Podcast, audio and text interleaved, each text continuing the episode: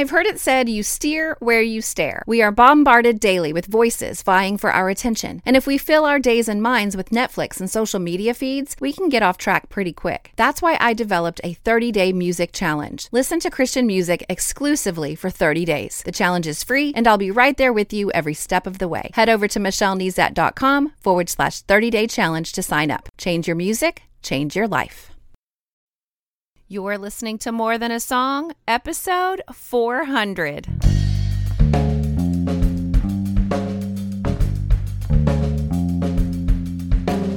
Hello, and welcome to this episode of More Than a Song. My name is Michelle Nezat, and this is the podcast dedicated to helping you discover the truth of Scripture hidden in today's popular Christian music.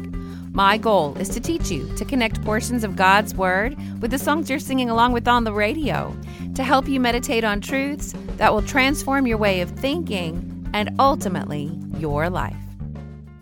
Welcome to my 400th episode. What a milestone. Uh, with 52 weeks in a year, I'm just about 16 episodes shy of eight years of podcasting. I've been referred to as an OG podcaster, old school, an original. And some of my younger podcasting friends, both in episodes and in age, cannot comprehend that I'm still around. And if you'll indulge me for a minute, I did a little research on this. When I launched my podcast in 2014, 15% of Americans listened to at least one podcast in the previous month. Now, 41% of Americans have listened to at least one podcast in the previous month. In June of 2015, a full year plus after I started podcasting, there were 206,000 podcasts in existence, with only about 84,000 of them active. In the category of Christian podcasts, there are only 39,000 in existence, with only 23,000 of them adding new episodes. That's how they would define them as being active. More than a song was in that number. So today in 2021, there are over 2 million podcasts in existence with 48 million episodes to choose from. My friends, ask me, how do you keep putting out fresh content for 400 episodes? And my answer is because I keep spending time in God's Word and He keeps revealing Himself to me. So I'll keep sharing my process in hopes that others will join in and meet Him in the Holy Text for themselves. And then week after week, I get emails and messages from people saying they're not sure how they found me, but somehow God led them here. And I 100% believe that God led you here today. And statistically, it's staggering if you just happened to find the podcast today because He wants you to know Him and He wants you to accept His offer of right relationship with Him. He tells you all about Himself and the path to, to restoring right relationship with your Creator in the written word of Holy Scripture. But this podcast also wants to meet you where you are, listening to Christian music on the radio and your streaming services, services and in your churches to inspire you to dig deeper, dive in, and learn how to mine the treasure that Scripture has to offer you. And do that for yourselves. My prayer is that God will give you an unreasonable desire for His Word that leads to an unsurpassable relationship with Him. You see, I am not the same person I was when I started this podcast. Scripture has transformed the way I think, leading to a transformation of my behavior and responses. I wish it was more, but it's true. I want to deem important what God deems important. I want to know Him for who He really is, not some image of who I think He should be built up in my mind. Because trust me, my friend, who God is is much greater than anything I can dream up. So, as I celebrate a milestone on the podcast today, I recognize a milestone for a song that has impacted the body of Christ for 20 years. In Christ Alone, sung by Keith and Kristyn Getty, written by Keith Getty and Stuart Townend, was released in 2001, 20 years ago. It is one of the most popular songs in Protestant churches today. In a 2016 interview, Getty says this If we're going to build a generation of people who think deep thoughts about God, who have rich prayer lives and who are the culture makers of the next generation. We need to be teaching them songs with theological depth. I love that. But before we attempt to wade into some of that theological depth, let's listen. In Christ alone, who took our flesh fullness of God in helpless babe, this gift of love and righteousness, scorned by the ones he came to save, till on that cross, as Jesus died,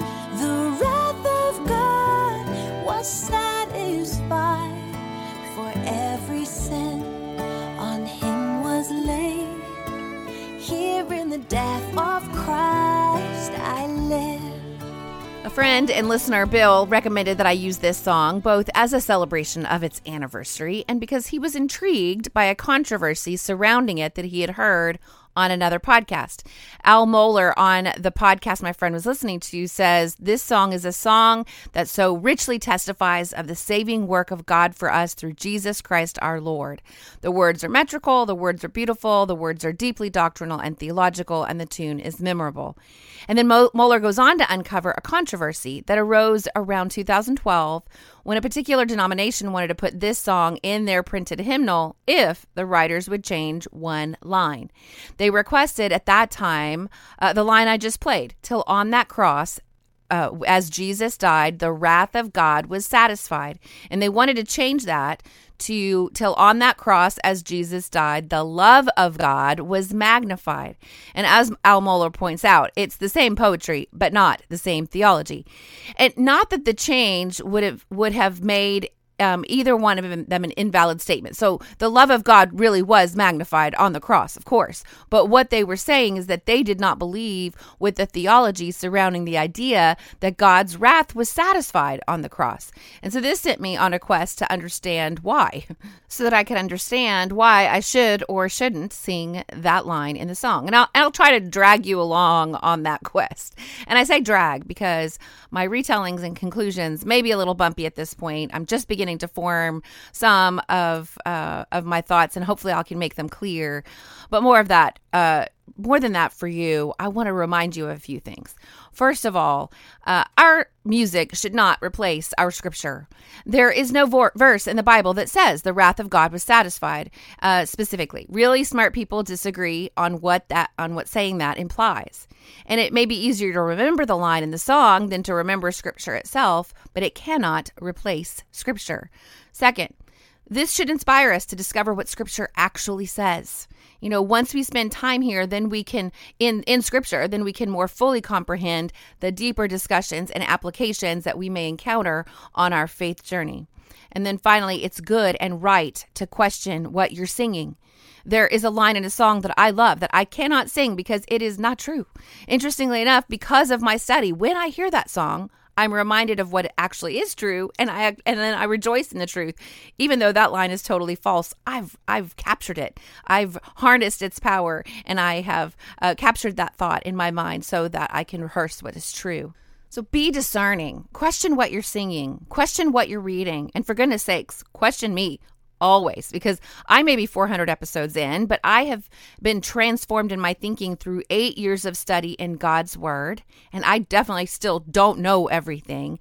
And some things that I think I'm settled on, I have questioned in the past eight years. And some things I've actually changed my mind on. And then there's a few things I was totally settled on that I'm allowing a sense of mystery to wash over me.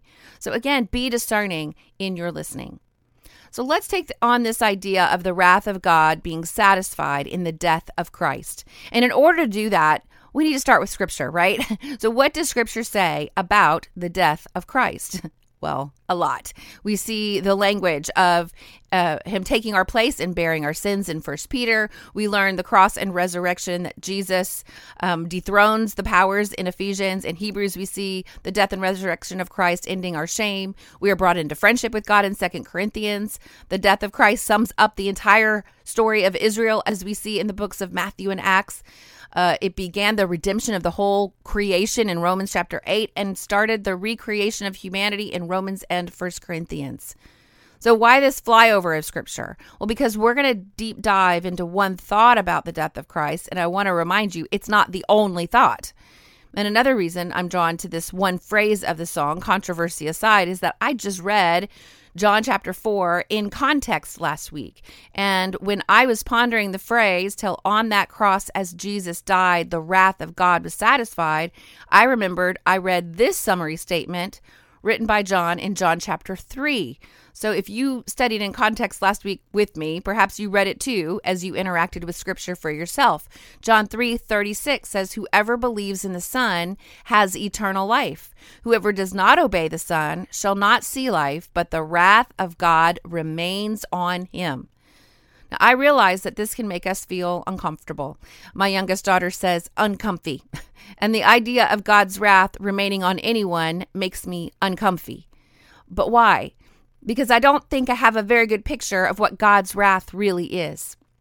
And I'm going to link to a series of resources in the show notes this week because I spent an inordinate amount of research time listening to podcasts, reading, and pondering what scripture says about the wrath of God.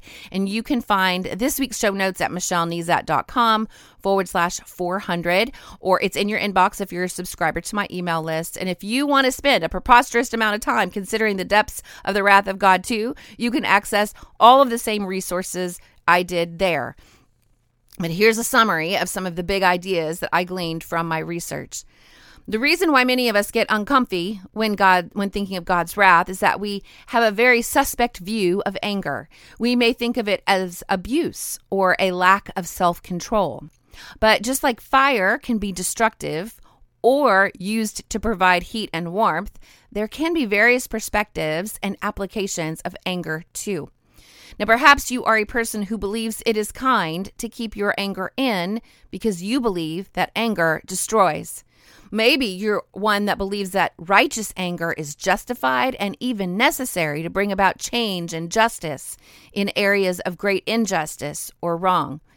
You may have come to believe that expressing your anger is not unkind, but rather kind because you let the other person know what you value and what you care about. And to hide that from someone you love is unkind. And of course, we all know there are healthy and unhealthy ways to express our anger.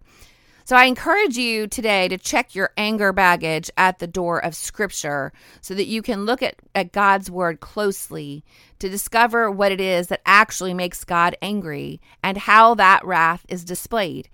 And I learned a lot about this from the resources I mentioned that will be linked in the show notes. Uh, a good portion of them come from the Bible Project, uh, their videos and the podcast. There's a series of podcasts um, that led up to a, their summary of a five in a five minute video. So you can check those links out in the show notes. As I approach this scripture in John chapter 3 and feel a little tension at the word wrath, I chose to take the bite of utilizing an outside resource, and in this case, it's my trusty ESV Study Bible. Now, BITE, for any new listeners, is an acronym for Bible Interaction Tool Exercise. These are the tools and habits I use to interact with God's Word rather than just read it. And for the most part, I encourage you to read large chunks of Scripture and leave the study Bible for one of the last steps you take. In this case, we're tracking down a specific idea or topic. Exploring a topic is another bite. And uh, also, I've already read this section of scripture, this big chunk of scripture in context. I remember, if you remember last week when I was reading chapters three, four, and five, I actually started in chapter one. So I have personally been sitting in a lot this section of scripture for a couple of weeks. Um, so, as inspired by our song, we're exploring this idea of wrath. Sometimes they're just questions that we cannot answer on our own without the help of a trusted outside resource. Sometimes there's a word or a phrase that you just don't know what it means. And that's where those study Bibles and commentaries, outside resources that you trust, are um, very key in helping you move forward in your knowledge and understanding of the word. So when I look down at the study Bible notes on John chapter 3, verse 36, Whoever believes in the Son has eternal life. Whoever does not obey the Son shall not see life, but the wrath of God remains on him. When I look at the study notes for this phrase, the wrath of God remains on him, it says this phrase makes clear that unless a person believes in Jesus the Messiah, he or she remains under God's judgment. Then it says CFVV 19 21. Okay, so this means to compare or consult these verses together with the current verse. This is also known as a cross reference, and following the cross reference is another bite. So CF is is your compare consult, and VV is just a, a, a uh, abbreviation for verses, meaning there's more than one. And then 19 through 21 means we're going to stay in the same chapter, but we're going to hop up to verses 19 through 21. So in this case, reading this verse in context, if we would have read this verse in context, it, we would have read the entire chapter 3 uh, we would have already read this cross reference. Reading in context is one of my favorite bites. Uh, again, I loosely define reading in context as reading the chapter before, the chapter, and the chapter after. And if we had done that here, we would have already read verses 19 through 21, which read, um, uh, actually, I'm going to go ahead and hop up to verse 16 for God so loved the world that he gave his only Son, that whoever believes in him should not perish, but have eternal life. For God did not send his Son into the world to condemn the world, but in order that the world might be saved through him. Whoever believes in him is not condemned, but whoever does not believe is condemned already, because he has not believed in the name of the only Son of God. And this is the judgment. The light has come into the world, and people loved the darkness rather than the light because their works were evil. For everyone who does wicked things hates the light and does not come to the light, lest his works should be exposed. But whoever does what is true comes to the light, so that it may be clearly seen that his works have been carried out in God. So it clearly says this is the judgment. The light has come into the world, but the people wanted to keep doing things their way. They like the darkness because it hides the evil that they love so much. And in my extensive study this week, I learned that most often God's wrath is not God doing something to people as much as giving them over to what they wanted in the first place, handing people over to the consequences of their own decisions. Over and over again, God's wrath is shown as honoring people's choices, allowing their inevitable destruction. It's crazy. Do the research with me, uh, follow those links, but uh, they uh, proved it over and over in Scripture. And we can see this clearly in another section of scripture written clear as day in Romans chapter 1. It starts like this Romans 1 18. For the wrath of God is revealed from heaven against all ungodliness and unrighteousness of men who by their unrighteousness suppress the truth. All right, so what does God do with this wrath against ungodliness? He really lets them have it. I mean, really, he lets them have what their ungodly lead, un, ungodliness leads to destruction verse 18 again.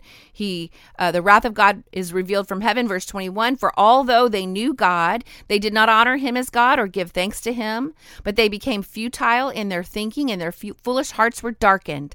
Claiming to be wise they became fools and exchanged the glory of the immortal god for images resembling mortal man and birds and animals and creeping things. Verse 24 Therefore, God gave them up in the lust of their hearts to impurity, to the dishonoring of their bodies among themselves, because they exchanged the truth about God for a lie, and worshipped and served the creature rather than the Creator who is blessed forever. Amen. God's wrath is a settled response to all that is evil. It demands a response. He just can't sit around and let sin keep us in bondage and kill and destroy any more than a loving father would invite an abuser to move in with him uh, and have free reign in the life of a toddler. And as the Bible Project video on God's wrath says, God is not content to let people sit in their own self destruction in the Bible. God is on a mission to rescue. In fact, on that cross, as Jesus died, the wrath of God was satisfied. Romans 5 9 says, Since therefore we have now been justified by his blood, much more shall we be saved by him from the wrath of God. And 1 John 4 10 says, In this is love, not that we have loved God, but that he loved us and sent his Son to be the propitiation for our sins. Now, propitiation is a big word, and I don't use it every day in my language. I'm not sure about you. So I use the bite of defining the word. I mean like actual look it up in the dictionary defining. And it means to appease. And when I look it up in the thesaurus, it says some synonyms for the word propitiate propitiate include appease, atone, and satisfy. And I cannot say it any clearer than an article from Ligonier.org. So I'm going to read just a, a paragraph out of this to you. It says the Bible explains the cross in terms of both propitiation and expiation, the twin accomplishments of Christ in our behalf. Propitiation, he's going to go ahead and define it for us. Propitiation refers specifically to Christ's work of satisfaction of God's righteousness. He pays the penalty for us that is due our sins. We're debtors. We cannot possibly pay the moral debt that we have incurred by our offense against the righteousness of God. And God's wrath is satisfied and propitiated by the perfect sacrifice that Christ makes on our behalf. But that's only one aspect of the work. The second is expiation. In expiation, another big word, but he's going to define it here, our sins are removed from us, remitted by having our sins transferred or imputed to Christ, who vicariously suffers in our stead. God is satisfied and our sin is removed for us in the perfect atonement of Jesus. This fulfills the dual sense in which sin was atoned for on the Old Covenant Day of Atonement, both by the sacrifice of one animal and the symbolic transfer of the sins of the people to the back of the scapegoat, who was then sent into the wilderness, removing the sins from the people. So, if you've never done any research or reading in the Old Testament and you read about the Day of Atonement and you read about the sacrifices that are required, you realize that there's a spotless lamb sacrifice required and a scapegoat that is sent out into the wilderness. And this is the picture of what God uh, is doing in Christ. So much more to unpack there. Uh, in fact, that that may, may have already just been too much for you to absorb today. You can listen to this episode a couple times. You could use it as a springboard to head into the Old Testament to learn more about the Day of Atonement, especially if you aren't readily familiar with it. But before we close, I wanted to bring in a voice that articulates why someone would disagree with the idea that the wrath of God was satisfied, or at least doesn't like the language. Theologian Ian Paul says it this way The real danger in talking of Jesus satisfying God's wrath is that we separate the actions of the Trinity in the cross which I'm not sure I agree with, but it's what he's saying. It appears to portray loving Jesus saving us from an angry God who metes out his punishment on the innocent. Instead, we should see in the open arms of Jesus a welcome by a loving Father who no longer counts our sin against us. It is from our sin and its consequences that Jesus saves us rather than from a hateful God. And that I agree. I don't think that God's wrath, I don't think that we should be looking at the death of Christ uh, in that in in that way. So remember how we talked about God's wrath being displayed as handing us over to the consequences of our own decisions? Well, think of it this way God didn't punish his son in order to avoid punishing us. Rather, in Christ, in Emmanuel, in God with us, fully God, fully man, don't forget, in Christ, God absorbed the consequences for the world's evil. Why? Because of his great love for us. He's not waiting for us to slip up so he can apply his wrath. He's waiting for us to stop rejecting him so he can absorb the consequences for our sin himself rather than giving us over to them. So, what's next? Well, there are three areas of scripture you can sit in this week. You can meditate on John 3 and all that it teaches, and then slip over to Romans 1 and see how the wrath of God is displayed as handing people over to the consequences of their own decisions. You can explore the fine points of the Day of Atonement prescribed in Leviticus 16, and then finally delve into what Scripture has to say about Christ's propitiation in 1 John. And if I've piqued your interest at all, consider hopping over to the show notes and exploring some of the links that I used to prepare for this week. And then while you're in God's Word this week, let me know how you're doing. Email me, Michelle at MichelleNezat.com. Hop on Twitter or Instagram at Michelle Nezat or on Facebook. Uh, Michelle L. Nezat is my public page, and we can talk about what you're learning. Now, More Than a Song is a proud member of the NRT Podcast Network, a network of podcasts associated with New Release Today. Head over to newreleasetoday.com to take advantage of all things Christian music, from lyrics to reviews and more. And if you haven't joined the 30 Day Music Challenge yet, my personal 30 Day Music Challenge, I highly recommend it. The challenge is to listen exclusively to Christian music for 30 days. You're never too late to jump in. Just submit your name and email address at michellenezat.com forward slash 30 day challenge, and you're in. Now, before I tell you what song will be featured next week, I want to thank any new subscribers to my website. People like Mary from Georgia and Lynn from Oklahoma, April from Louisiana, Nick from the UK, Paul from Missouri, Carolyn from Australia, Christina from Ohio, Leanne from Tennessee, and Zach from Kenya welcome. Now, new subscribers to my website benefit from a one page resource of my top five bites. This is a really great place to start. But you also benefit from that email that I send once a week, I've already mentioned, where you get a memory verse resource, uh, you get an email recap of the week's episode, and all the live links um, to all the uh, resources I use to, to prepare the episode, and then instant access to any of the special resources that I create for some of my episodes. All of that is just my way of saying thank you for listening. So head over to michellenezat.com to subscribe today. Now, have you had a chance to write a review for the podcast yet? It encourages me and it helps me stay visible to new listeners. And as always, if you take the time to review my podcast, I will take the time to personally thank you right here on the podcast. Just like HGJ, who writes, amazing and powerful. First time listening to this podcast and I loved it. Good to listen to while doing the dishes or when busy with other things and still hear God's word and uplifting music. I agree. I love that you do that. Um, and CL Pro 1974 writes, absolutely wonderful podcast. I love that this podcast has me actually reading my Bible. The song part is what got me hooked because I started listening to a couple of Christian music stations.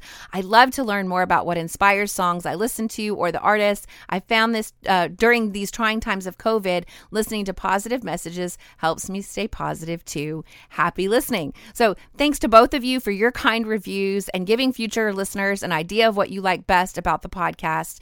And if you haven't had a chance to leave a review yet, just go to lovethepodcast.com forward slash more than a song, and the links are all right there. Of course, you can listen to the podcast directly on my website at michellenezat.com through iTunes or the Apple Podcast app. You can follow on Spotify or through Stitcher Radio or your podcast listening app of choice. Well, that's it for this episode of More Than a Song. Next week, I will be using Rattle by Elevation Worship to jump into scripture. Several people have requested this one, and most recently, Bobby, a new listener, sent me a request for this one. So I can't wait to use it to inspire us to read God's Word. So if you liked this episode, would you mind sharing it with others? I've made it really easy. With just one click, you can share via Facebook, Twitter, or email. Just head over to michellenezat.com forward slash 400. And then while you're there, I'd love to hear from you. Click on comment to join the conversation. Until next time, take time to meditate on God's Word and consider His ways.